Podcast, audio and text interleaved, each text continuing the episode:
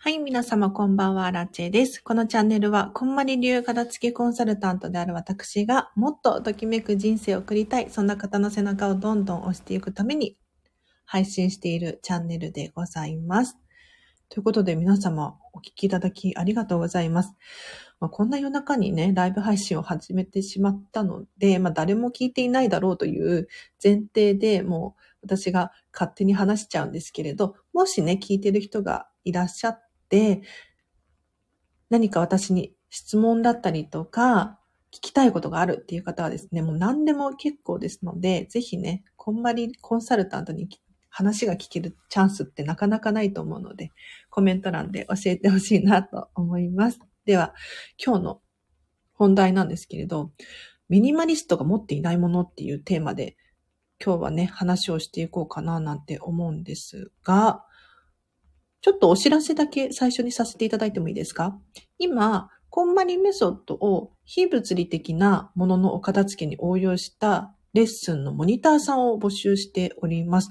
例えば時間だったりとか、人間関係とか、データ、情報、あとは気持ちの整理整頓、なんていうのにも使える、めちゃめちゃ多分気になる人多いと思うんですけれど、これらをお片付けすることによって、もっと人生豊かになるよっていうモニターさんを募集しております。ちょっと私がですね、この資格、こんまりのコーチングの資格を2月に取得をしようと思っているので、そのための経験値を上げるためにですね、ぜひ気になる方いらっしゃったら、まあ、こんまりコーチングっていうふうに検索していただくか、私のところに直接、インスタグラムだったり、LINE 公式アカウントからメッセージを送ってほしいな、なんて思います。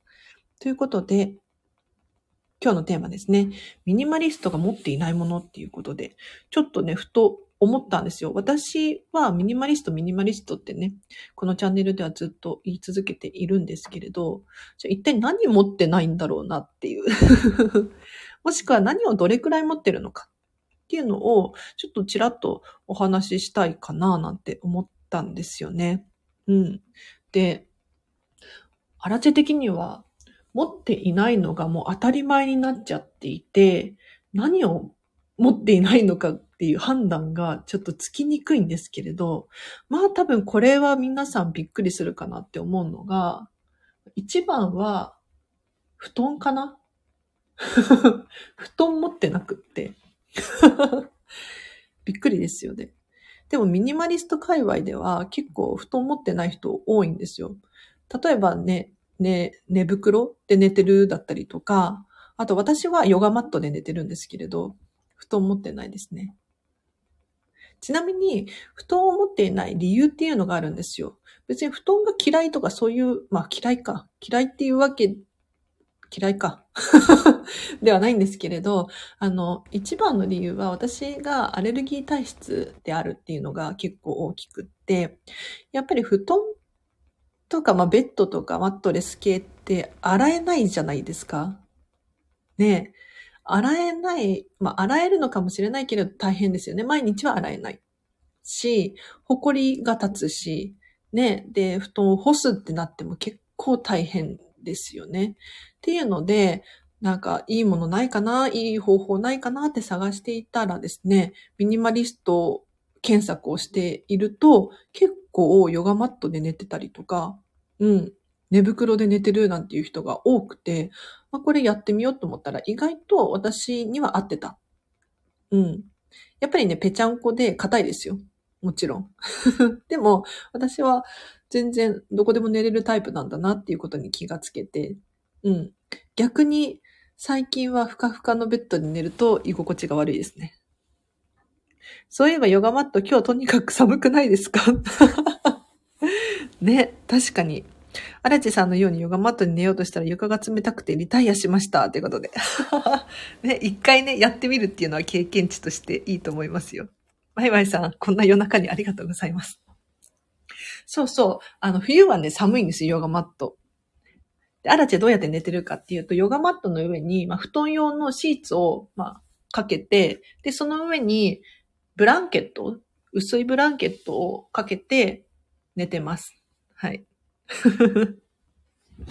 で、その上から、えっと、なんだろう、またブランケットか。ブランケットかけて寝てますね。うん。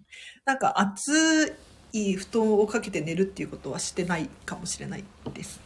これはちゃんとした明確な理由があって、うん、寒くないんですかって言われると、まあ確かに寒いんですよ。でも、あの寝るときに寒くして寝るっていうのが、実は睡眠の質を上げてくれるっていうデータがあったりとか、あとは、ちょっとね、寒いっていうストレスを体に与えてあげることによって、長生きする。なんていう情報もあるので、私はあえて寒くして寝てますね。うん。で、近くにもうそばに、あの、ニットのセーターだったりとか、ジャケットだったりとかを置いて寝てるので、朝起きたらそれをすぐに着るっていう感じです。はい。めちゃめちゃ変態でしょ？隣で、そう、妹と一緒に住んでるんですけれど、隣で妹もね、寝てるんですが、あの、妹はもうぬくぬく寝てますよ。すっごいあったかそうな布団で寝てますね。はい。で、あとそうだな、ミニマリストが持っていないもの。なんだろうな。なんかね、ピンとこないんですよね。持ってないのが当たり前すぎて。例えば、私、アラチェだと、タオル持ってないですね。これもびっくりかもしれないけど、タオル持ってなくって、あ妹はタオル持ってるんですけど、私はタオル持ってなくって、お風呂入る時だったりとかは、風呂敷で体拭いてます。風呂敷。そう。あの、気がついたら、私タオルないやっていうことに気がついて、その、お風呂どうしようって思った時に、周りを見渡して私が持っている所持品でタオル代わりになりそうなものないかなと思った時に、風呂敷があったので、風呂敷で代わりに使ってますね。風呂敷めちゃめちゃいいですよ。結構、その、急、まあ、風呂敷によるのかもしれないけれど、私の使ってる風呂敷は、体の水分をすぐに吸収してくれるし、あの、大きさがバスタオルみたいに大きいんですよ。だから、その全身を一気にバババッと拭けるっていう、うん、メリットがありますね。あと、バスタオルみたいに厚くないので、洗濯してもすぐ乾くっていうメリットがありますね。はい。なので、タオルも持ってなくって、まあ、ハンドタオルくらいは持ってるかな。1枚持ってますね。うん。あと何持ってないかな？あの、テレビがも持ってないっていうのは当たり前かなうん、この間実家にお正月に帰った時に、もう久しぶりにもう何億年ぶりかぶりに テレビを見て、なんかちょっと衝撃的でしたね。あテレビって、まだこんな感じなんだって。なんか、最近はもうスマホとかパソコンで YouTube だったりとか見てるので、テレビの CM コマーシャルだったりとか、うん、あ、こんな感じだったっけっていうのがね、懐かしむことができましたね。うん。あと、ミニマリストが持ってないものってなんだろう？私自身がもう本当にミニマリストなので、物を持ってないんですけれど、この間お洋服の数を数えたら、30着だったかな ?29、30着くらいでしたね。うん。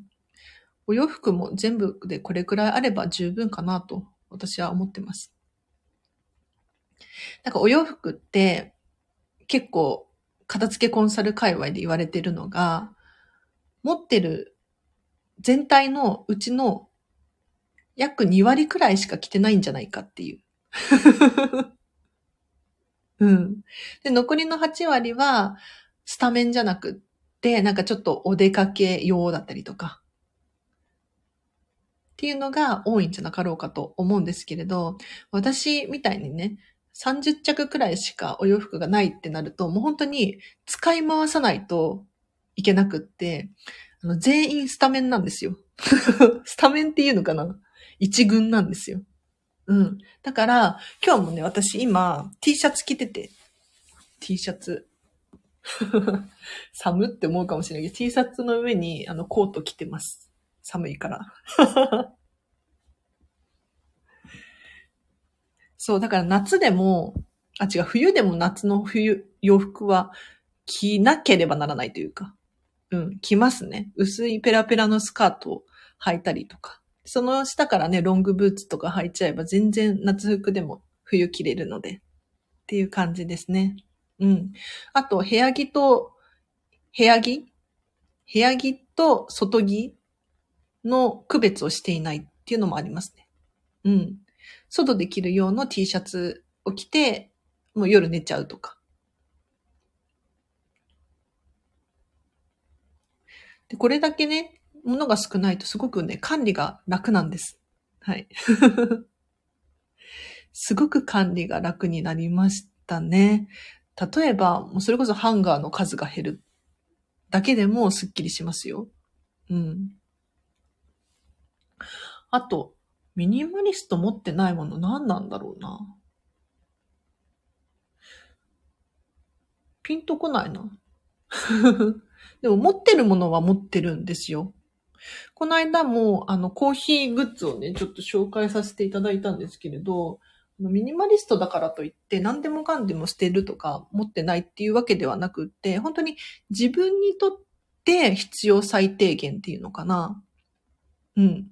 自分の心地よさで物は持ってるんですよ。だから、私の場合で言うとコーヒーはすごく私服のひとときで大好きなので、コーヒーミルだったりとか、コーヒー専用のポットだったりとか、っていうのは持っていますね。はい。あと、何がないかな？あ、でも化粧品がめちゃめちゃ少なくって 3つしか持ってないんですよ。本当に化粧品3つしかなくって、今使ってるのは、口紅とアイシャドウ2個。2個っていうのかな ?3 色。ですね。はい。以上。そう、これだけ化粧できるのかって思われるかもしれないんですけれど、できるんですよ。なんかもうアイシャドウをもう眉毛描いたりとか、口紅でチークとかアイシャドウ代わりにしたりとか、することによって、全然これだけの化粧品で私はなんとかやってきていますね。さすがに最近ちょっとマスカラ欲しいなとかって思い始めたんですけれど、うん。でもマスカラって結局最後まで使い切れた試しがないんですよ。わかりますか？皆さん使い切れてるのかな？私だけかな？マスカラとかを最後まで使い切れなくって、なんか1年くらい経っちゃうみたいな。でも、目に使うものだし、マスカラ系って液体じゃないですか。だから品質がね、気になっちゃって、結局、ポイって捨てちゃうんですよね。うん。なんかそれがもったいないと思って、なかなか買えずにいます。欲しい気がするけど買えないっていう。うん。で、それに伴って、あとスキンケア用品も少ないかもしれないです。えっと、化粧水とかっていうのは持っていなくで、もうボディクリーム1個で全身を賄っています。はい。なんかお肌って結局、保湿ができればいいっていう情報を聞いていて、保湿ができればいいんだったら、別に化粧水、ボディクリーム、ボディオイルみたいなね、使い分けをする必要ないんじゃないかなと。まあ私のね、私の価値観ですけれど。うん。でも、私ももともとアレルギー体質で乾燥肌で、本当にひどかったんですよ。ボロボロだったんですよ、肌が。うん。でも、それでも、保湿剤1個で私は今やっているので、全然、問題ないんじゃないかな。そう、ボディクリーム1個と、まあ、ココナッツオイルを、まあ、食用なんですけれど、これを肌に塗ったりすることもありますね。うん、肌に塗ったりとか、クレンジング代わりに使ったり、あとは髪の毛に塗ったりとかもしていますね。はい。特に髪の毛は結構使うかな。ヘアアイロンを使う前に髪の保湿として、ココナッツオイルを塗るんですよ。それするとね、結構ダメージも少ないし、保湿もされていい感じかななんて思いますね。なんか髪専用のオイルとかもったいなくないですか？どうなんだろう？使う人はね、使うのかもしれないけれど、私は本当に何でもかんでも、一個のものが何役にもなるみたいなものを求めていて、ミニマリストだからね。うん。そうじゃないと、物って増えちゃうじゃないですか。それこそ、なんだろう、アボカドカッターとか、エッグスタンドとか、別に批判してるわけじゃないの。うん。もう本当にそれがないと困るっていう人もいるだろうけれど、私みたいなね、ちょっと物を減らしたいっていうふうに思う人間からすると、何かで応用できないかな。何か他にも使うことができないかなっていうのは、必然的にこう考えてしまうんですよね。うん。あと、ミニマリストが持っていないものって何なんだろう？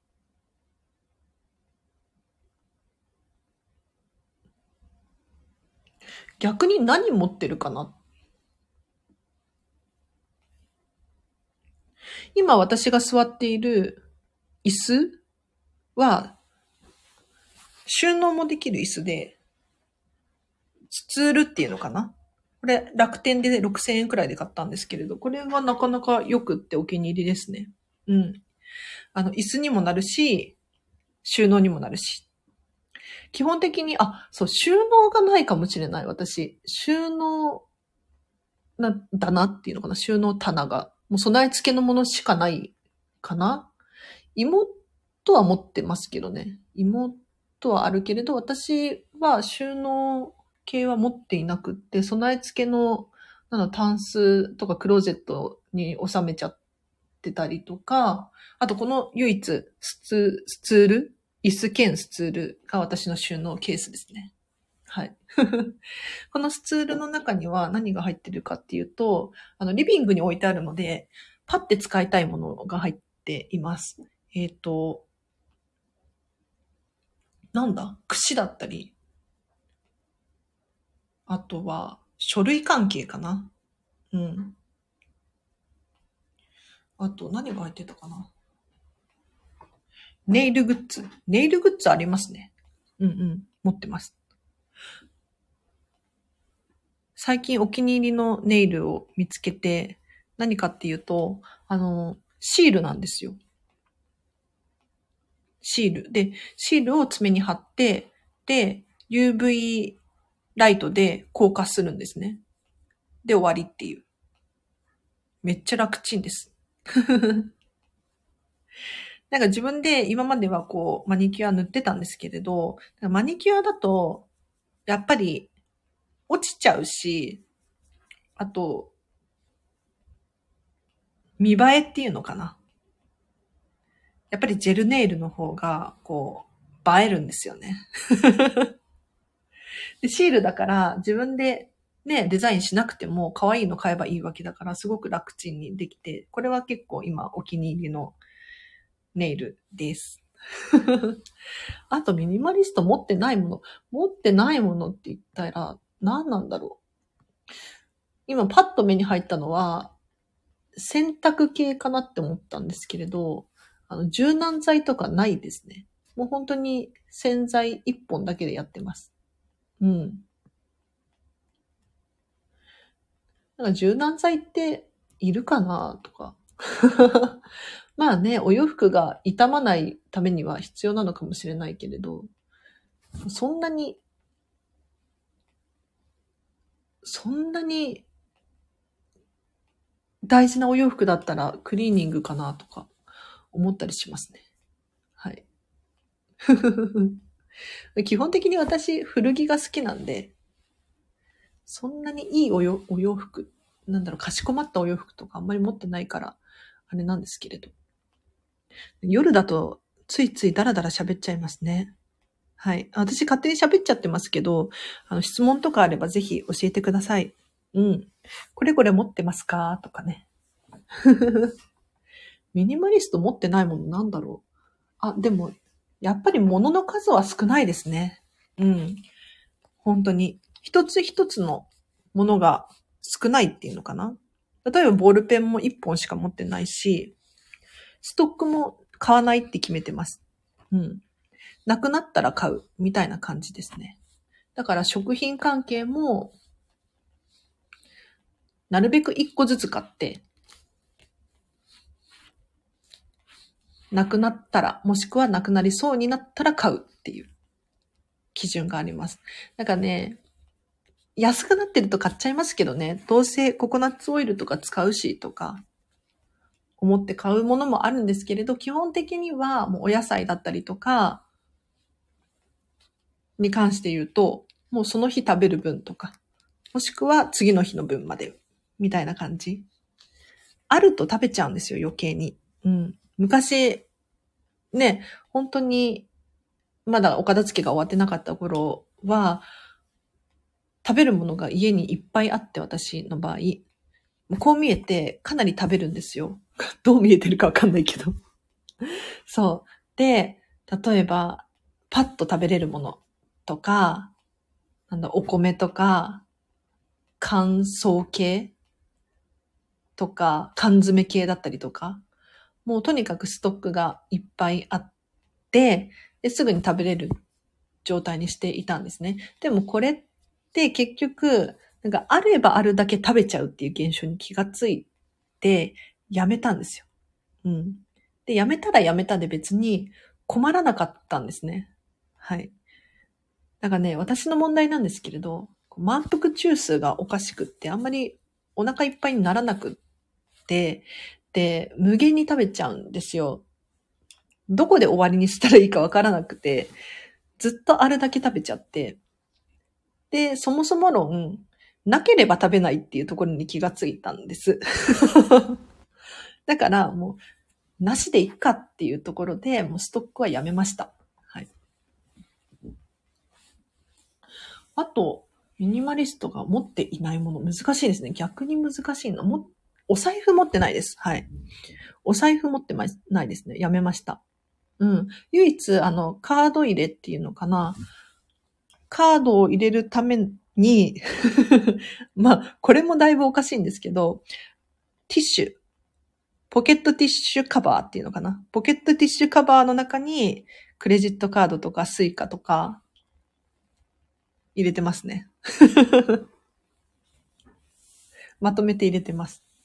で、お財布持ってなくてね、お金どうしてるのって思うかもしれないんですけれど、このポケットティッシュの中にお札を折りたたんで入れてますね。うん。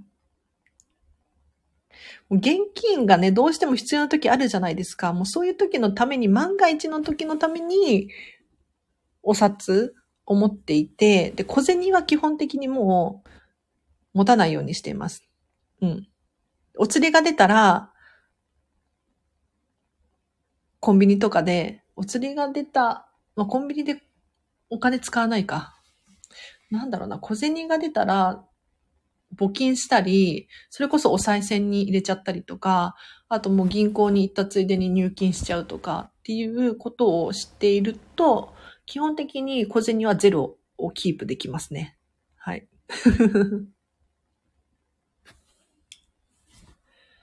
お財布って、だいぶ必要なくなってきましたよね。うん。なんかすごく嬉しい。私、昔からお財布ちっちゃい派だったんですよ。うん。ちっちゃいカバンしか持ってなかったから、その長財布とか入らないから。友達とかはね、結構立派なお財布持ってたりとかしてたんですけれど、全然、全然もっとちっちゃい財布がいいとかって思っていて、もう私の時代になってきたというか、もうスマホ1台あればスイカも使えたり、ね、今、私、GoToEat とかめっちゃ使ってますけど、あれも電子決済ですもんね。すごく便利ですよね。うん。なんか、お金で使った方がいいとかっていう人もいるかもしれないけれど、私はクレジットカードの方が逆に、こう、ちゃんと管理ができるなぁなんて思うんですよ。履歴とか詳細が残るじゃないですか。ねそれを確認すればいいだけですから。でも現金使っちゃうと、あれって。何に使ったんだっけみたいな。そうそう、逆になっちゃいますね。はい。時代って変わりますからね。うん、その時その時で、もうついていかないと、置いてかれちゃうんで大変ですよ。あとミニマリスト持ってないものなんだろうな。難しいですね。持ってないのが当たり前になっちゃってて、ちょっとパッと思いつかないわ。本はいっぱいあるんです、本。もう読んでない本がいっぱいあって、こんなこと言うと片付けコンサルなのに、ちょっとドン引きされちゃうかもしれないんですけれど、私本をたくさん買っちゃう傾向があるんです。で、それを同時進行で全部ちょっとずつ読む癖があって、例えば5冊一気に買ったら、その5冊を、なんだろう、10ページずつ読んじゃうみたいな。だから一向に終わりが見えない子たちがいっぱいいるんですけれど、まあでもそれはね、私のときめきなのかなって思いますけれど。そうそう、思い出した。あの、本で言うと、めちゃめちゃいい情報ありますよ。あの、アマゾンから、アマゾン様から。はい。いつからだったかな？今月からなんですけれど、アマゾンオーディブルってあるじゃないですか。聞く読書。あれが、なんと今度から読み放題になるらしいです。いや、興味ある人いるかしら私はもう本が大好きで本めちゃめちゃ読むんですけれど、オーディブルめっちゃ楽なんですよ。本当に、もう通勤中だったりとか、もう料理作りながらだったりとか、何かしながらね、もう聞き流すだけで本が読めちゃって、それこそ小説だったりとかだと、声優さんとかが本当に声を使い分けてくれたりするので、世界観に入り込めるんですよね。うん。で、今時ビジネス書だったりとかもたくさんたくさん出ているので、ずっとね、もうね、かれこれ何年くらいだろう、オーディブルを利用させていただいてたんですよ。でも月額1500円で月1冊なんですよ。うん、オーディブルって。1500円でって思うと、やっぱりね、なんかちょっと1冊分の金額で1冊ってまあ普通なんですけれど、うん。かたやね、Kindle とかだったり読み放題プランがあったりするわけじゃないですか。だから、もうちょっとお得なのないかなとかって思ってたら、Amazon さんが今月からだったかな、確か。うん。読み放題プランに変更します、みたいな。月額1500円のままで、聞き放題になるらしいですよ。これはちょっと私、本当に、あの、皆さんにお勧めしたい。うん。後でリンク貼っときます。おすすめの本は、こんまりさんの人生がときめく片付けの魔法ですね。これもオーディブルでありますよ。だからもう本当に聞き流しで、聞きながらお片付けをするとか。ね。ありですよね。あと、メンタリスト DAIGO さんとか、私めっちゃ聞いてますけど、本当にいいです。うん。DAIGO さんだと、片付けの心理法則だったかな？っていうお片付けの本とかもあるので、めちゃめちゃいいですよ。私こう見えて結構、どう見えてるかわかんないけれど、再び。論理派なんですよ。うん。なんか理屈理由がないと納得できないタイプで、なんかこうだからこうっていうふうに言われても全然理解が追いつかないんです。まあ頭が悪いのかわからないけれど、あの、本当に、なん、こういう原因があって、こういう理由があって、こうしていますっていう理由があってほしくって、それがないとね、ダメなんですよね。だから、このメンタリスト大悟さんとかだと、もう本当にゴリゴリの理由があるじゃないですか。それでようやく納得ができる。だから、どっちかっていうと、風水だったりとかってあんまり、まあ、信じてますけど、理由があるからね。うん。なんか、ここにこういうものを置くといいよ。とかあるじゃないですか。なんでって思いません？え、なんで？って。うん、最近はでもその理由が分かってきたから、私的にね。例えば色を、こう、こういう風に、手前が白くて奥が黒い方がいいよとかって、風水とかでは言うんですけれど、うん。まあ、これが逆のパターンになる場合もあるんですが、なんでこう色をね、変えなきゃいけないのかっていうと、まあ、風水的に言うとこう気が回るからとか空気が循環するとかっていうのがあるのかもしれないですが、まあ、ラッチェ的にはそれでは納得がいかなくって、でもやっぱり、うん、見た目かなって思いますね。色別にこうやって収納されていると、パッと見綺麗なんですよ。美しいんですよ。で、そこまでちゃんと気を使える人になってくると、他にも気を使えるようになってくるので、うん。そういうことかななんて思いますね。だから、あの、皆さんに知ってほしいのは、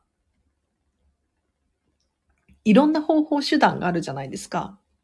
なんとかメソッドとか。でも結局、結果、結果だけ見たら同じなんですよ。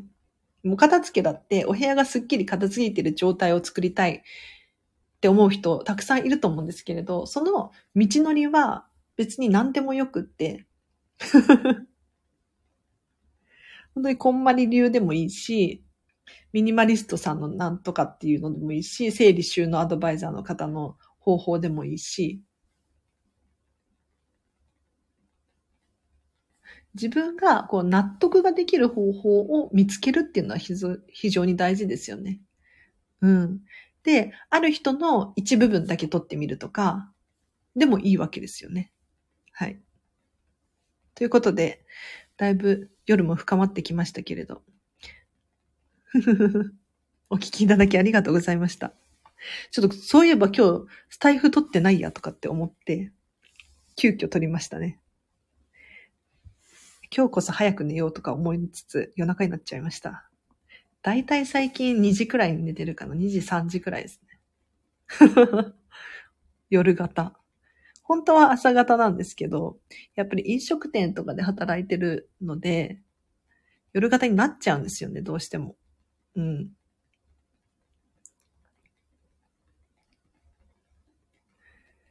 ではでは、皆様、もう30分も喋ってるわ。